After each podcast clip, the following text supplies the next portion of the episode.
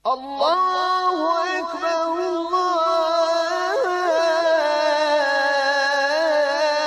ekber. La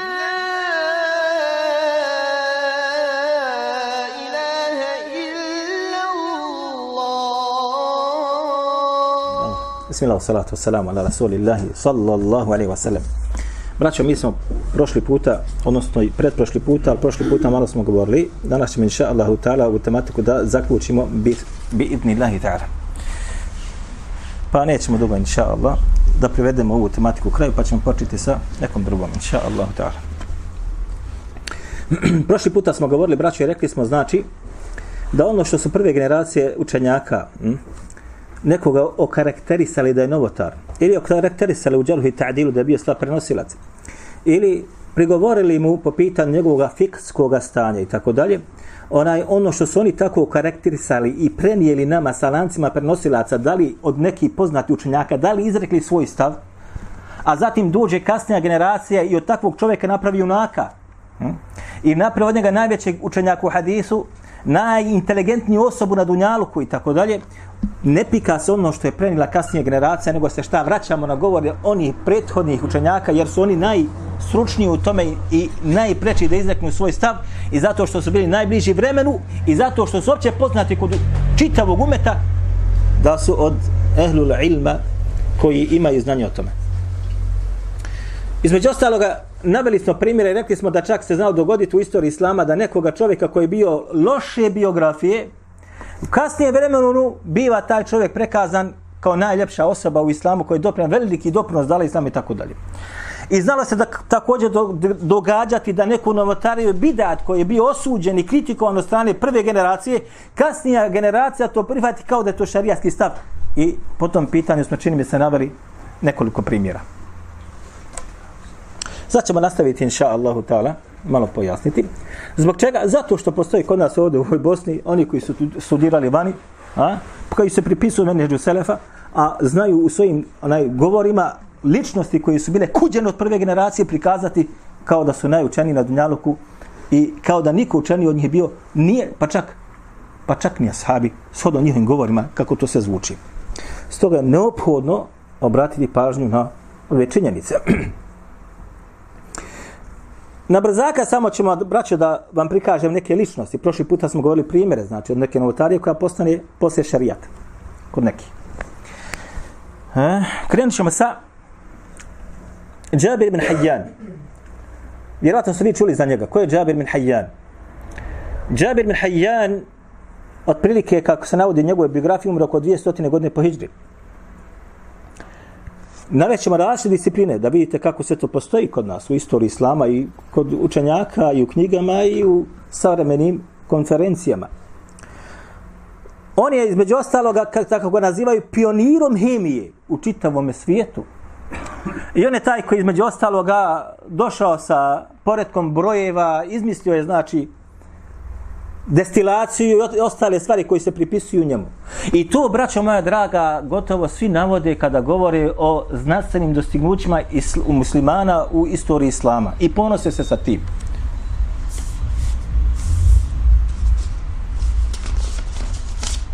Evo ovo vam je znači, među ostalim jedan tekst koji se nalazi na jednom međi sisam zajednice konjice. Njegova slika čak ovdje postoje, evo vidite. Čovjek umro 200. godine po hijđri. Slika čak njegova postoji. Do te mjere se znači ide u skrajnosti, odnosno ide se u stvari koje nema nikakve osnove. Ono što je, braćo moja draga, sporno jeste, kako navodi između ostaloga, Zerikli.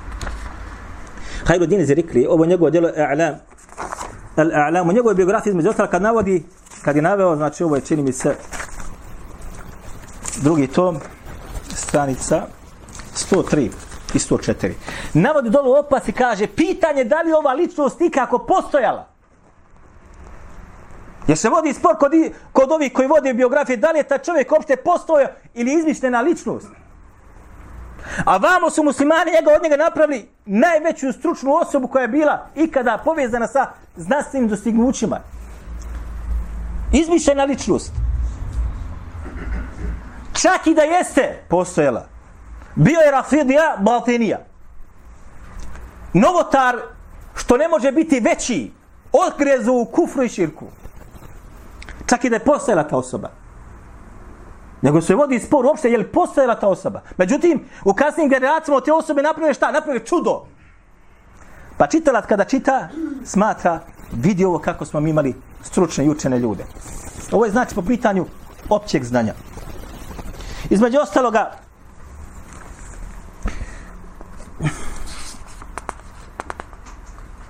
Safedi u svome delu El-Vafi bil Wafajat za njega kaže da bio u stvari kaže šeitan znači ovo je sad ćete vidite njegova biografija ju 11. tom 11. tom 27. stranica evo za njega jasno dokruže kaže ovo nema hada šeitanu kaže on je kaže sa šeitan a kamo li da bude od učenjaka sljedeća ličnost koju ću vam spomenuti od islamskog znanja jeste Muhammed ibn Ali ibn Arabi. Ovaj umro 200. godine po Hidžri. Ovaj umro 648. ako se ne varam po Hidžri. Dali su mu naziv ili Muhyiddin, onaj koji vjeru oživljava. Njegovo tako ime nije bilo, ali su mu dali takvo zvanje. Od njega su, braćo moja draga, napravili da je bio stručnjak u svim šarijatskim znanostima. Nema grane šarijatskog znanja da on nije bio u tome najučeniji. Između ostaloga, kada sam čitao što je jedan od osmanlijskih muftija izdao između svoj govor, kaže između ostaloga, ko kaže bude rekao za njega nešto loše, taj pogriješio. A ako kaže ustraje u tome u zabludi i od, se, od sultana se kaže traži od da takvoga kazni kaznom žestokom. Jer je, kaže, sultan nužan da naređuje na dobro i odvraća od zla, a kaže ovo što on bude radio sa tim jeste naređivanje na dobro i odvraćanje od zla. Međutim, ova ličnost, braćo moja draga, toliko je nizbrdasta da se ne može opisati. Jedan islamski učenjaka, Burhanuddin el-Biqa'i, jedni kažu Baqai, ali je ispravni Al-Biqai, je napisao djelo kaže zove Tanbihul Gabiji ila tekfir ibn Arabi. Masalo to sa ukona se između ostalog zove, evo ga, to je, izdala ga, znači kuća, izdavač kuća, izdala kutube Remije, 1980. godine izda, to znači Abdurrahman el-Vakil je bio muhakik ovog djela. Između ostalog ovo djelo govori šta je on napisao u svojim djelima od kufra i širka što je moglo da postoji. I sve je tamo to pobrajao shodno njegovim navodima tim dijelima koje je napisao. Jedno od njegovih najgorih dijela jeste Fususu Hikam.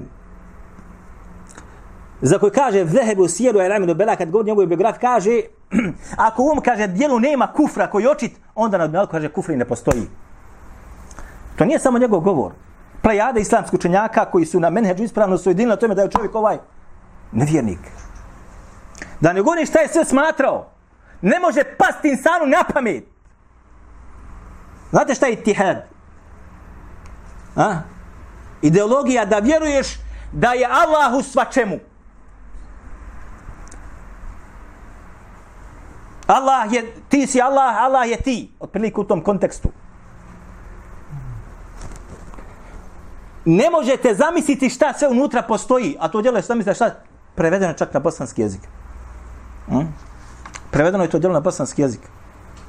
Od onih koji takvoga čovjeka šta uzižu i smatraju da je to bio jedan od najučenijih ljudi na dunjalu koji postoji. Dakle, iskrivljena ličnost u prvoj generaciji postaje šta heroj u onima koji izgube šta miris na menheđ na kojem je bila prva generacija. Jed, za jednog islamskog učenjaka zna, kaže, onaj između ostalo prenosi on, sa lancem prenosilaca, od jednog kaže, bio sam njegov dženazi, kaže, kao da je preneseno psetona na onim tabutu, a ne čovjek. I toliko malo ljudi je bilo. On je ukupan u Damasku, on je bio iz Andalusije, a pasta bio je za hirijsko metreba. Hode kod nas prihvatio, prihvaćaju ga obje ručke, islamska zajedno, obje ručke, ne veze što je hanefijsko medreba. A on za čista suprotnost hanefijski za hirijski medreba, ali prihvatamo ga. Dobro. Umro je u Damasku. Ja kad sam bio jedan puta u Damasku, to je bilo 2008. godine, Slušam jednog hatiba sa, sa Mimbera umro jedan od šehova, onaj učača, poznati učač Sukari, kaže, i među ono drž, kaže, držu hudbu i on kaže, ukopali smo ga, kaže, u mesjidu kojem je, kaže, ukopan Ibn Arabi i kaže, onu zemlju smo, kaže, očistili sa njegovim tijelom. Ovako se izrekao. Sa nekom stovom, zato se više ne klanja. Takave je takad imaju. E, znači, ličnost bude iskrivljena, u kasnim generacijama bude šta? Junak među junacima. I spomenut ću vama jednog od vladara koji je bio u islamskoj istoriji, znači Hadžađ ibn Jusuf. Vama poznat. Danas imate istraživačke radove, braćo, pišu se o tome kako je Hadžađ ibn Jusuf bio od onih koji su branili islam i muslimane. A prve generacije muslimana razilaženje kod njih ima, vjerujte mi o tome, da li je bio ikako u islamu ili ne. Jer zbog, zbog onih svojih djela koji radio, smatrali su ga da izašu iz vjeri. Nekoliko tabiina, čuvenih tabiina su smatrali da je ono od onih koji su postali šta? Poput onoga koji je sa svojim djelima šta izašao. Govorili su kad čudimo se našoj braći, kažu u Iraku, kažu za hađađa da je kaže vjernik. Ovako su govorili. A ko je bio u Iraku? Murđije. Najbliži su. A govorili smo o tome, ako sjećate jedan puta taj ders, kad smo govorili o tome, al irđa'u dinu al muluk. Murđizam je vjera šta vladara i ovo govor koji je jedan dostojno prenesao od Muna da je rekao, Memun je bio halifa Mu'tazilić. Dobro, znači Hadžađ ibn Jusuf koji je prva generacija osudila, kasnije su došli oni koji su branili ga i pokušavaju da od njega naprave šta? Da je bio jedan od najboljih vladara koji je vladao od Junalukom. A rivajet kod imama Termidije sa vredosim lance prenosilaca da je Hadžađ ibn Jusuf ubio koliko hiljada muslimana? 120 hiljada muslimana, kaže Sabrem Bezi, kako kaže razlog onako. Aj. Dakle, ličnost koja je bila, sjećam se jedan put kad sam u Jordanu, pa raspravljam sa jednim, kaže on, Allahuma ah, kaže moj Allahu proživi me kada sa Hadžađ ibn Jusufom. Allah kaže, Allah moj, kaže, proživi me sa Hadžađ ibn Jusufom. I kaže, ti normalan, bola. Da si rekao, Allah moj, proživi me sa poslanikom, sallallahu alaihi wa sallam. Hajde, da kaj za njega. Dotje se mjere, znači, ide. Iskri, ličnost koja je bila, znači, iskrivljena u prošlosti, postane najučenija i postane najbolji vladar i postane najveći stručnjak u dunjalovskim takozvanim znanostima kod kasnije generacije. Zbog čega? Zato što su se odaljili od menheđa na koje je bila prva generacija. kaže Allah Đelešanuhu, a rajta meni tehadhe ilahihu heva. U drugom kaže, a fa rajta meni tehadhe ilahihu heva. Kaže, navodi primjer Allah Đelešanuhu, kaže, zar ne, onaj primjer onoga koji je uzeo sebi da mu kaže Allah Đelešanuhu i njegovo božanstvo bude šta? Njegov protjev. Ne šerijatski dokaz koji dolazi, ne iznalaženje ispravnosti hadisa koji je došao ili rivajeta od ashaba, nego šta? Ono što je zatekao da se narod na tome nalazi ili ono što on smatra sa svojim razumom da je to ispravno način svatanja ajeta ili hadisa. Ibn Arabi ovaj, napisao je djelo u tefsiru, braćom, ali njegov tefsir, svatanje kuranskih ajeta, to, braćo, nije niko rekao ono što je došlo od njega. A dovoljno je banalnost da kaže da je nekoliko puta sreo hidra takozvanog, a? To su stvari koje su posvađane sa pameću, da se razumijemo, kod oni koji imaju znanje. A? A?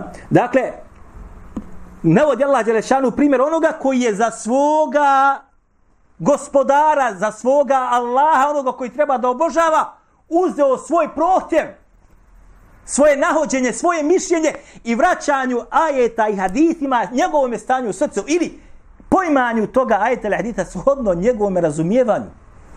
Ne onako shodno kako je došlo od oni koji su protumačili ovo od prve generacije. E fa ente tekuna alihi. Vakila, zar ćeš ti kaži da budeš, kaže, njihov štićenik ili njegov štićenik zaštitnik? Ema govora. فمن زين له سوء عمله فرآه pa kaže, zal onaj, kaže, kada Allah ne odi isto također primjer, faraahu hasana, kaže, poput onoga koji svoje dijelo koje radi, koje je loše, on smatra da je to dijelo šta? Faraahu hasana. On ga smatra šta da je to dijelo koje je dobro. Dijelo koje je korisno. Ko je upao, braću, u ovu stvar danas? Kroz istoriju do dana današnjeg upali su oni koji postupaju suprotno šarijatskim dokazima koji su došli. Gledajte sad ovo?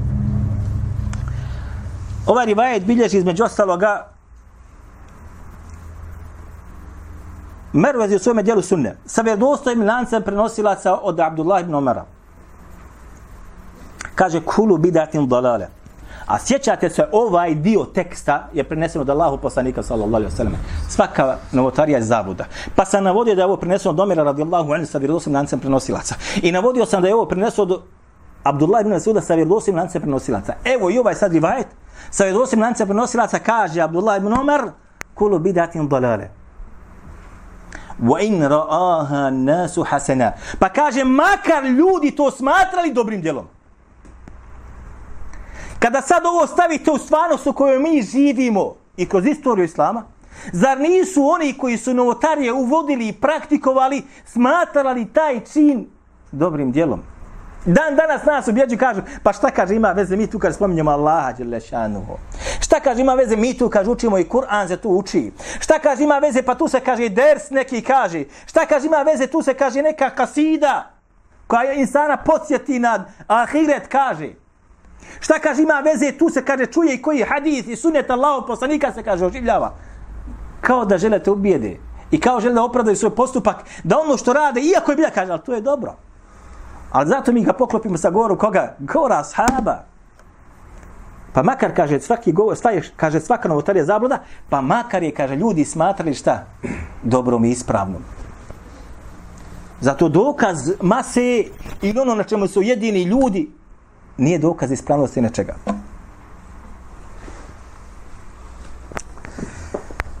Ovo djelo je znači Kitab al-Havadi Firbida i napisao je Tartuši kaže na 74. strani, govori jednoj meseli, jednom šerijetskom pitanju, odnosno koji je poznat, Tartuš je bio iz Sjeverne Afrike gore. I to je danas prisutno u Mauritaniji, je to prisutno danas. Prisutno je dijelom dolu u Alžiru, da muškarci, braćo moja draga, zamaskiraju ovaj dio lica. Normalno, u gradu, normalno, čak dođu i na konferencije. Zamaskiran. Oni sa svojim zamota se zamaskiran. I taj mesela je bilo u njegovom vremenu također poznata. Da li je to od vjere, da li je to od suneta ili je to, kaže, stvar koju praktikuju, znači, taj dio naroda. Oni ovo govore za Kajravan. Kajravan je danas među ostaloga dio, južni dio dole Tunisa. Taj dio sjevernoafrički je bio malikijskog medheba. I dan danas je očuvan malikijski medheb. Damo? I Tartuš je bio malikijskog medheba. Između ostalog, govori njima ovdje, znači da taj, taj način jeste stvar koja nema nikakve veze sa vjerom. I između ostalog on navodi ovdje njima govori mama Malika. Vi ste malikijsko mezheba. Kaže ima Malik, ja to kaže smatram pokuđenim. A dozvoljam kaže samo zbog vrućine ili za, kaže zbog hladnoće. Ili zbog neke druge šarijatske zapreke. Mimo toga jok. Mimo toga šta? Jok. Zatim on između ostalo kaže. Kaže. Heulaj el agbija i kaže ja kažemo kaže ovim glupacima on naziva te glupacima zašto sad ćete da vidite inna malika ibn anas ara ijma ahli al-madinati hujjatan فردوا عليه سائر الفقهاء الامصار هذا هو بلد رسول الله صلى الله عليه وسلم ودار النبوة ها وكيف بالقيرواني između ostalog da kaže on njima kaže ovi kaže između ostaloga su u takvom stanju kako je on opisao. Kaže, jer Malik je, kaže, smatrao postupke stanovnika Medine da su šta huđe, dokaz u vjeri. Malik ibn Enes je umro koje godine? Ko bude znao svojstva milostivog Edija? Malik ibn Enes, koje godine umro po Iđri? Govorili smo to puno puta s mamljama. Blizu. Ova knjiga je jedna 20 maraka. Je li 20? Oko 20? 28? Allahu akbar. 28 maraka. Blizu je, blizu. 164. Ha? 162. 169.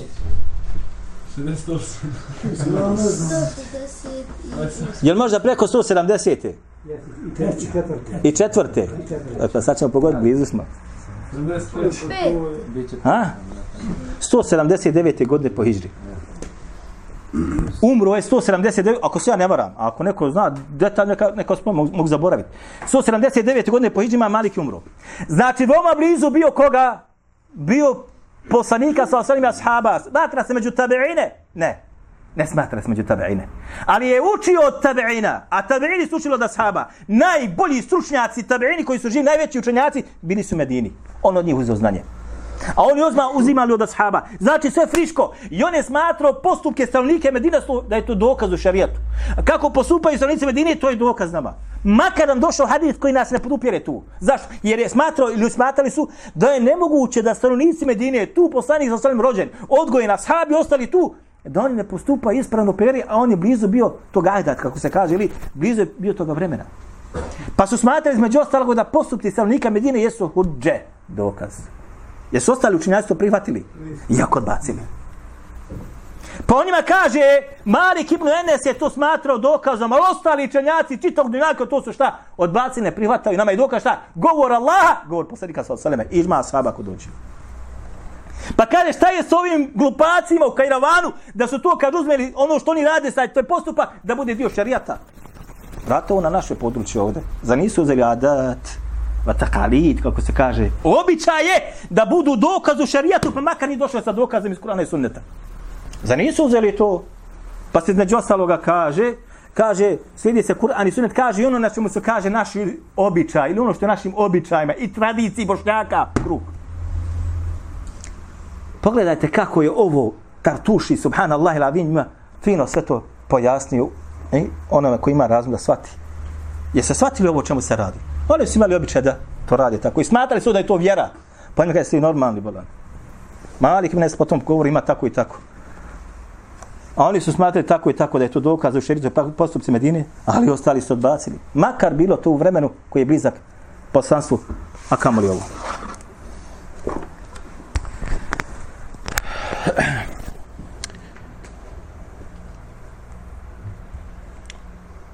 Bilježi između ostaloga Behaqi u šu'ab limanu hadis koji dolaži preko Humejda Tavila. Humejd At-Tawil. A on od Enes ibn Malika. Malik ibn Enes je jedna osoba, a Enes ibn Malik je druga osoba. To vi znate. Malik ibn Enes je šta? Ha? A ko je Enes ibn Malik? Ashab, odlično. Ovaj hadis dolazi preko Humejda Tawila, kaže an Enes ibn Malik. Sad ćemo pojasniti bez malo. Kaže, lao poslanik sallallahu alaihi wa sallam rekao, inna Allah hađebe et teubete. Allah je kaže, ovako ćemo, rećemo tekstu u potpunosti, inna Allah je hađebe teubete an sahibi kulli bidatin. Allah je kaže, stavio zapreku ili perdu, hijab, između njega i pokajanja svakog onog novotara koji radi bilo kakvu malu i veliku novotariju. Odnosno, ne može se pokajati. Ne može se novotar pokajati. Bila novotarija mala ili bila novotarija velika. Zašto? Zato što kaže Sufjane Theuri u rivajetu također koji je bilje šuab alimanu Bejhaqi između ostalog se nalazim prenosilaca koji je džejid, a njega između ostalog bilježi la lekaju u šerhu sule e te kade ahli sunetu al džamaati sa dodatkom. Kaže Sufjane Theuri, kaže ovako, masije. Kaže, novotarija je draža šeitanu od grijeha. Novotarija je, kaže, draža šeitanu od grijeha. I ovaj je lanac koji se nalazi kod Bejhaqija. Dodatak koji je kod Lalekaja kaže, zašto? El ma'asijetu jatubu minha. Kaže, zbog grijeha kojeg čini počinilac se pokaje. Ali zbog bidata kojeg čini počinilac se šta? Neka je, zašto? Jer smatra da je to din i vjera. Jeste li kada vidi nekoga efendiju da on se kaje zato što on radi mevlud ili ostale novotarije posle namaza? Da on kaže Allah mu ja ti se kajem. Ja sam prisiljen da ovo radi. Jeste vidjeli kad, ili to radi neko od njih? Ne, zašto? Kažu oni, čak i oni koji su došli sa znanjem stečenog vani. Kaže, mi imamo dvije, gledamo maslahu, korist općenitu, pa kaže, uđemo unutra zbog koristi. Makar to radili. Vremenom, vremenom, vremenom to postane šta? Svakodnevnica njima. Normalno. Nema više da pomisli da je to grije, da je to novotarija, da treba kaca zbog toga. Jok, ja sam u ištihadio, ja radim korisno, bolan, ja znači pojaštena ljudima, odvraćam, znači trudim se. A nikakoga rezultata na tome nema. Vratimo se na ovaj hadis. A? Kaže, Allah Đelešanu neće prihvatiti, znači, pokajanje svakog novotara, za svaku novotariju koju uradi. Ovaj hadis, braćo moja draga, da je slab, alhamdulillah, da je slab. Oni koji su ga pokušali oboriti, o, pokušali su ga oboriti zato što naziv gore jedan kušari, ili kušeiri, a međutim drugi lanci su došli bez njegovog prisustva. Imam Beheki navodi dva. Jedan od njih čist.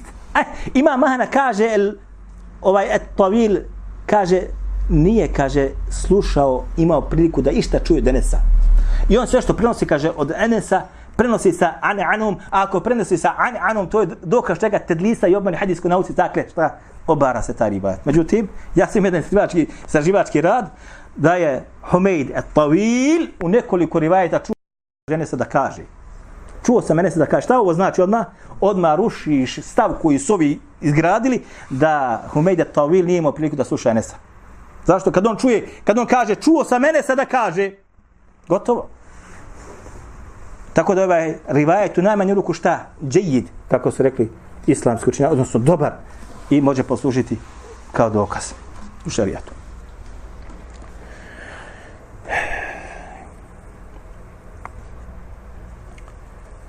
Vi se sjećate, braću, kad smo govorili o Abdullah bin Mas'udu. Abdullah bin Mas'ud, nedavno smo o tom čimi se govorili, u jednom od rivajeta, ako sjećate, kada su mu došli pa rekli, ano, tamo su, jedan došao pa govori, ovako, oni koji pričaju sam bez dokaza, pa kaže, kad dođe mesičidu, kaže, kad dođe obavijeste pa je došao, pa su rekli, jednoga došao je, pa je kada je došao, kako je došao taj skup? Zamaskirao se da ga niko ne prepozna. Zamaskirao se da ga niko ne prepozna. Da čujem šta govori. Pa kad je čuo šta govori, rekao, ustao je pa se odmotao. Kaže, oni koji znaju, znaju. Ja sam, kaže, a oni koji ne znaju, neka znaju. Ja sam, kaže Abdullah bin Masud, to smo govorili. Pa je rekao da ste vi učeni od ashaba, od, od ashaba, od poslanika za osaleme i tako dalje. Znači, on imao šta? Kako kaže islamski učenjaci, učena osoba ima pravo da kritikuje svakog onoga koji ne govori ono što treba da govori. Učen? Maš, a? Allah te duži sa tim. Ako ne znaš, nisi dorastao znanje, nemoj da govoriš o tome. Nemoj pričati o tome. Ej, Rivajet bilježi Abdurazak u svojemu sanefu.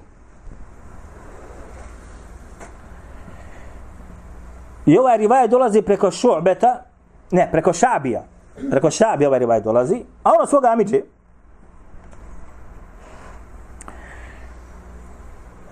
Između ostaloga kaže, I ovo, ova verzija, ovaj dio prvi, je vjerodostojno prenesen sa nekoliko strana.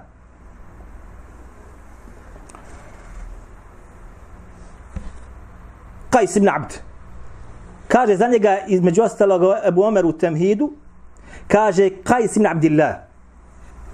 Njega između ostalog Iliđi je smatrao povjeljenim, između ostalog Ibn Hman ga spominje kao thiqat. Nije poznat kao prenosac sa mnogo haditha. A on kaže, među ostalog kaže, kod, sjedio sam sa Abdullah ibn Mesud ili kod njega sam učio godinu dana. Godinu dana sam, kaže, kod njega učio. U rivajetima kaže, nisam ga čuo da spomenu osim nekoliko hadisa. Ovo je nevezano za ovu tematiku. Ovo što govori ovdje kaže, i nisam ga, kaže, vidio da je ikad u toj godini klanjao duhov namaz. Niti sam ga, kaže, vidio da je u toj godini išta, kaže, postio osim Ramazana. U drugom rivajetu kaže Ramazana i Jomul Ašura i Ašuru. Dobro. Pa kaže, dok smo da put tako sa njim bili, noć je bila, neko je, kaže, pokuce na vrata. Kaže, ko je izaslanik, kaže, emira. Gdje je bio a, a, Abdullah bin Mesud poslao do strane Omera da bude onaj koji će ljudima tumačiti vjeru? Koji grad? Kufa. Ovo je bilo ko, gdje? U Kufi. Kaže, poslao me, kaže, Velid. Velid ibn Uqbe. Ko bude znao od vas ko je bio Velid ibn Uqbe, šta je za njega vezano, ko je bio u Kufi kao, kao namjesnik, evo knjiga. 20 i koliko? 5 maraka. A? 28. Gdje nije što, što, što, što, što mora da napusti mjesto od, narda? naroda. Ne. El Velid ibn Uqba. Ko bude znao svojstva milostivog. 28. To smo govorili mi na svojim dersovima jedan put. Ha? Namjesnik, on je bio namjesnik Kufe. Dobro. Poslao me kaže, spomenut ću ja tamo kasnije, ali ako ne zaboravim. Kaže, poslao me kaže, El Velid me kaže poslao. Zašto? Kaže, kad je čuo da ko je, kažu, gasite svjetlo. Pa kasi pa je on ušao, pa šta je kad tako i tako, poslao me, kaže Velid, šta je? Kaže, rekao Velid, da se kaže ostaviš kaže onih riječi što stano izgovaraš. Kaže koji riječi? Kaže ostaviš onih riječi pa je kaže pa koji riječi? Kaže kulu bidatin dvalale. Ostavi se kaže oni riječi što stalno govoriš kaže svaka novotarija je zabluda. Jer je Abdullah ibn Mesud odmah čim šta vidi kaže svaka novotarija je zabluda. Pa je smetalo to čome, kome, vladaru, kufe. Pa je rekao ne. Neće se, kaže, ostaviti toga. Pa je rekao, ako neće se, kaže, ostaviti, rekao je da, onda izađeš, napustiš kufu. Kaže, izlazi. Godinama tu bio, posluga Omer, da tumači ljudima vjeru. A Osman radijallahu anhu je postavio Velida ibn Ukbu da bude šta namjesnik Kufe. Vidite koliko, je lafta do Osmanovog je Jer je Ukbe, ovaj Velid ibn Ukbe bio šta? Brat po majici od Osmana radijallahu anhu. Pa je rekao ne. Pa kaže onda rekao da izađeš, kad izlazi. Pa je kaže otišu u Medinu. Abdullah ibn Mesud, gdje je umro? Knjiga. Gdje je umro Abdullah ibn Mesud? U kom gradu umro? Medinu. Ko je rekao? Ja. Bismillah. Umro u Medini. Napustio Kufu, došao u Medinu i Medini je šta? I umro. Dakle, nije htio braćo da ostavi šta? Kulu bidatin dolale, svaka novotarija je zabluda. Jer čim je šta vidio, odmah je upozoravao, to je zabluda. Novotarija, zabluda, novotarija. Pa je ovaj mi rekao, de, kloni se toga, poslao iz zaslanika, recimo da se neću. Ako kaže, ne bude htio, neka se iseli iz ovog grada. Fisavi bilježi u svome tarihu, kaže, znali bi, kaže, doći na namaz, pa čekaju kad će, ko namjesnik, kad će Velid ibn Okube da dođe da im klanja. Pa ga nema, pa ga nema, pa ga nema. Pa Abdullah ibn, kaže, Mesud ustane, kaže, prouči je hamet i klanja, kaže ljudima. Nije bendo nikoga. Zašto? Zato što je bio od onih koji znanje imaju. Nosila znanja, braćo, ne smije da benda, mora da postupa onako kako dokazi na lažu. Niko ti nije stavio šta ciješ do kaže na čelo, pa da imaš opravdanje. Braćo moja draga, Ali ibn Medenić, i za njega se između ostaloga, vi znate ko je on bio, bio drugi mama Ahmeda, Jahid Ma'ine i ostalih, bio je učesnik one fitne koja je bila u stvornosti Kur'ana. Malo je bilo onih koji nisu upali u nju. On je bio od onih koji su na drugu stranu prešli. I to je bilo kubno za odnos između njega i mama Ahmeda i ostali. A šta je on posle govorio, čime se pravdao? Kaže, ja nisam mogao bića da podnesem, da me kaže, jedan bić pogodio, ja mislim da ja umru. Tako je smatrao za sebe. I što kaže, bio je prisiljen. Ima Ahmed je mogu odurat. Osobori. Dobro. Znači ovaj El Velid ibn Ukbe i braćo bio poznat po jednoj stvari, a to je šta? Da je znao da, što kaže nas rad, loče. Namjesnik Ufe je bio. Pa bi znao sabah da klanja koliko? Pa bi se kaže okrenuo, kaže, ja sam kaže, šta dodao na sabah? Ja sam što dodao rekata? Kaže, njemu Abdullah ibn Masud, kaže, non stop nam dodaješ. pa je poslat Osmanu, pa je kažen zbog toga, pa ga je skinuo sa te funkcije. Ovo je taj El Velid ibn Ukbe. Ovo je taj Walid ibn Okve. Zašto se braća događaju stvari kod onih koji govore o islamu da, što kaže se između ostaloga, zna dobro da se ne znam koji izraz, da ne prenese informaciju pravilno slušalcima. Zbog čega se događa? Sad ću vam da kažem zbog čega. Ovo je delo šeru sul'i itikada ahli sunat vel jamaat lali kraj napisao sa lanca prenosila sa ovog govora mama Ahmeda. Ovo je mesulo sunne, ovo je više dijela o sunnetu, o akidi, koji sa ovdje među ostaloga dijelo imama Ahmeda i komentar ima kući. Kaže imamu Ahmed, sa lancem prenosilaca sa ovdje lali kraj, kaže, ovo je znači prvi tom, 176. 176. stranica Daru Tajive. Sve će vam ovo sad biti jasno. Zašto je situacija ovdje kod nas svaka kakva jeste? Od onih koji bi trebali do ljima govori kako treba. Braćo, da se razumijemo, evo imate ovdje studenta. Je li izostavljanje dijela iz zemana, je li to novotarija? Je li novotarija? Da tvrdiš da djela nisu od imana. Je li to bidat ili novotarija? To je Selef sav srezao do kraja. Ona koji to kaže bio je poderan od stranje njihovih govora i postupaka prema njima. I smatali su ga novotarom.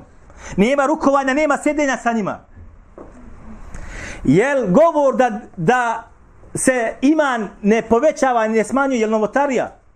Je novotarija bidat? Kod Selefa? Jeste. Jel bidati novotarija da onaj koji kaže da je iman stanovnika nebesa jednak imanu stanovnika zemlje? Novotarija. Akidatska novotarija. Akidatska novotarija. Ima li većeg belaja da za onoga koji je upao u ovu novotariju ti ga uzdižeš i hvališ? A sebe smatraš da se na menheđu Selefa, a Selef takvo kritikovao sa svim mogućim stranama. E, zašto smo upali ovo? Evo gledajte, kaže imam Ahmed. Usulu sunneta indana etemessuku bima kane alaihi ashabu Rasulillahi sallallahu alaihi sallam والاقتداء بهم وترك البدع وكل بدعة فهي ضلالة وترك الخصومات والجلوس مع أصحاب الأهواء وترك المراء والجدال والخصومات في الدين وسنة عندنا آثار رسول الله صلى الله عليه وسلم وسنة تفسير القرآن وهي دلائل القرآن وليس في سنة قياس ولا تضرب له لها الأمثال ولا تدرك بالعقول ولا الأهواء وإنما هي الاتباع وترك الهوى Znači, on prokomentisati malo. Ovo je, braćo moja draga, znate šta? Znate šta su vampiri? Drakule što kažu. Pa kažu, moraš glogov kod da uzmeš da ga ubiješ. E, ovo je glogov kod kad zabodeš vampirima. Ovo je glogov kod s onima koji su malo nizbrdo krenuli. Kaže, ima Mahmed, osnova akide kod nas jeste. Usulo sunne, ne kaže se osnova suneta. Zašto? Zato što ovo sunne zna si podrazumije dva termina kod prijašnjih učenjaka smatra se po sunetom ahida i smatra se sunetom praksa Allahu poslanika sa sallam. Ovde kad kaže ono ovo ovde, u sulu sunne, odnosno osnove temelji akide kod nas jeste sljedeće. Kaže, At-tamassuku bima kana alayhi ashabu Rasulillahi sallallahu alejhi ve sellem da se čvrsto držimo onoga na čemu su bili ashabi Allahu poslanika sallallahu alejhi ve sellem. Ili ima u kod nas daija? Oni koji govore o vjeri Allahu, jel ovo ima? Hej. Izra šetani smo. وَلِقْتِدَاءُ bihim i da se za njima povodimo a ne za običajima i novo, novim komponovanim tim nekim koji kažu avlemom kako da kakva je razlika među ulema i ulema? Dobro. Wal bihim i povođenje kaže za njima za kojima? Ashaba ne kaže rekao ima mog medheba jako na čemu su ashabi bili? Iđma ashaba. وَتَرْكُ terkul I ostavljanje novotarija to je osnova u nas u akidi. Zato su rekli islamski učenjaci ako ne može sprovesti sunneta zbog određenog društvenog stanja političkog stanja u državi nemoj sebi dozvoliti da radiš bidat. Ne mogu sunneta da radi ali nemoj sebi dozvoliti da radiš bidat.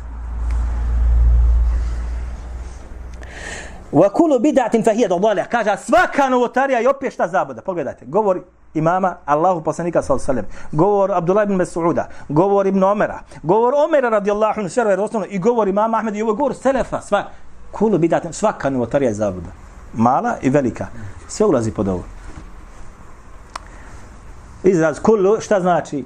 Općenit sve. Nije rekao velika novotarija zabuda, a mala može proći. Ja. Svaka zabuda. وَدَرْكُ الْخُسُمَاتِ وَالْجُ Kaže i ne, ne ima rasprave, nema što da raspravljaš o akidatskim pitanjima. Svađa, jok, hoćeš tako, idu provalio. Nema šta raspravljati, te dostavim ti gotovo. Dobro. وَالْجُلُوسُ مَا أَصْحَابِ الْهْوَا I nema sjedenja sa onima koji su, šta, na stran putici. Ashabu al-ihwa, oni koji sjede svoje prohtjeve. Nema kada sa njima sjedenja. A kod nas kakva je situacija danas? Braća moja draga, današnji oni koji su sudjelovani, kaže, mene kritikuju i ostale daje koji, a one koji su upali bidatu novotariju sa najljepšim, kada hoće da mu neku kritiku dadne, oslovi ga sa najdocentu, doktore, poznati, učeni, vamo, vamo, sve u redu, ali eto ima mala zamjerka. A vamo tebe srežete do, do peta. Koliko hoćeš meni dođe, brać, kaže, reku na dersu, kaže, da tebe, kaže, ne slušamo. Reku, kaže, na dersu, kaže, nemojte njega slušati. Ljudi nazovu me odmah zdrce. Pa kaže, sada nam ide, sluša ga. Ja kažem, nemoj napuštati ga. Pa rekao tako, neki je rekao, sebi je rekao. والجلوس مع أصحاب الإهواء وترك المراء والجدال والخصومات في الدين nema rasprave u vjerskim pitanjima. Hoće raspravlja, bježi od njega. E, sad kaže, va sunnetu indena atharu Rasulillahi sallam. A sunnet, kaže, kod njega. Govorio sulu sunne, osnova akide. A sad govori o sunnetu šta je sunnet, kako ga razumijeva on. I oni koji su bili sanji na menheđu, kaže, Wa sunnetu vidi na athar rasuli sa osalem, kaže, kod nas je sunnet ono što je došlo od poslanika sa osalem. U sunnetu tefsiru Kur'an, vahije delajlu Kur'an, a kaže, sunnet pojašnjava Kur'an. I ono je ono što precizno i decidno pojašnja šta se u njim nalazi. Volej se fi sunneti l'qiyasun. I kaže, nema u sunetu racionalnog poimanja šta je to poslanik htio sa tim da kaže. Qiyas. Racionalnog poimanja. Racionalno poimanje. Sjećate kad sam govorio a, ehlul hadithi wa ehlu re'ji. Škola ili medresa haditha i škola re'ja racionalnog poimanja ili qiyasa koja se razvila u Kufi ovo Ahmed nije, ima Ahmed nije džaba rekao, kaže to što oni radi. Nije to menheđ. Ha? Volese fi sunneti qiyasun wala tudrabu laha al-amthal. Niti navođenje određenih primjera, ovo znači ovako, rok, na tebe šta? Rekao poslanik sa sveme, sami'na wa ata'na. Wala tudraku bil uqul, niti da ti sa svojim mozgom to, ha, to znači ovako, pa iz, iznjedravaju neke pravila i šta ja znam. To imate puno knjiga o tome kako hoćeš. Kod onih koji su racionalne škole, da se razumijemo. Wala lahwa'i innama hiya al-ittiba'u wa tarku al-hawa. Naprotiv kaže, nego je to šta? Slijeđenje i napuštanje prohtjeva koji se kod čovjeka mogu da pokažu kad bude čitao taj određeni hadis. To se može dogoditi i kod svakog od vas. Zašto? A hadis, hadis vas pogodi. Pogodi tvoje stanje. I tebi te teško pada. I volio bi nekako da to ti sada, jer te oslo, ona, oslikalo. Hadis te ocrtao. I ti bi volio nekako sada to zamažeš polako, da bi sebe opravdao i svoje stanje koje se upada opravdaš. Mi ćemo, inša Allah, ta'ala, ako ne nastaviti, krenuti sa drugom tematikom na našem sljedećem druženju. Ako ulu kavli hada, wa stagfiru li wa lakum, ako ima neko nešto pita na ovu tematiku.